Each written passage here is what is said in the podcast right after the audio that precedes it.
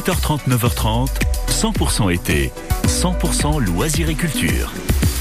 La bonne balade du jour que nous propose Lila Spax ce matin nous laisse l'embarras du choix, Quentin. Oui, on peut prendre le moyen de transport qu'on veut. Hein. Salut Lila Bonjour Quentin. Alors, on emprunte toujours de très belles routes avec vous. Et ce matin, on prend la route du sel. Alors déjà, pour commencer, c'est où?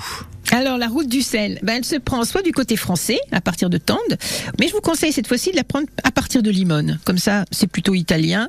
Et puis, euh, il y a beaucoup de choses à faire. Alors vous avez plutôt le choix. Est-ce que vous la faites à pied? Bon, ça fait long, hein, il y a 90 km, mais bon, il y en a qui aiment. En VTT ou en 4x4 Moi, je vous la conseille à moto. Parce que, franchement, il y a un panorama extraordinaire et les motards se régalent. Faut faire attention parce qu'il y a quand même des obligations. Le mardi et le jeudi sont interdits aux véhicules à moteur et la réservation est obligatoire pour le week-end.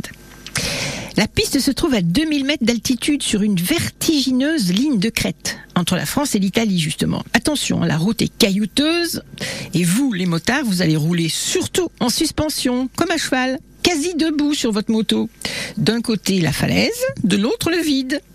Euh, beaucoup, beaucoup de poussière pour celui qui est derrière. Euh, il rêvera de douche.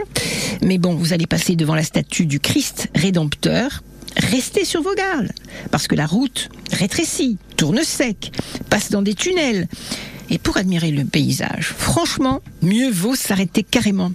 Votre engin, je vous le rappelle, n'a pas de parachute. Mais profitons-en de cette route du sel. À moto, on ira et avec vous, tiens, la femme à la moto, à défaut d'avoir l'homme à la moto d'Edith Piaf.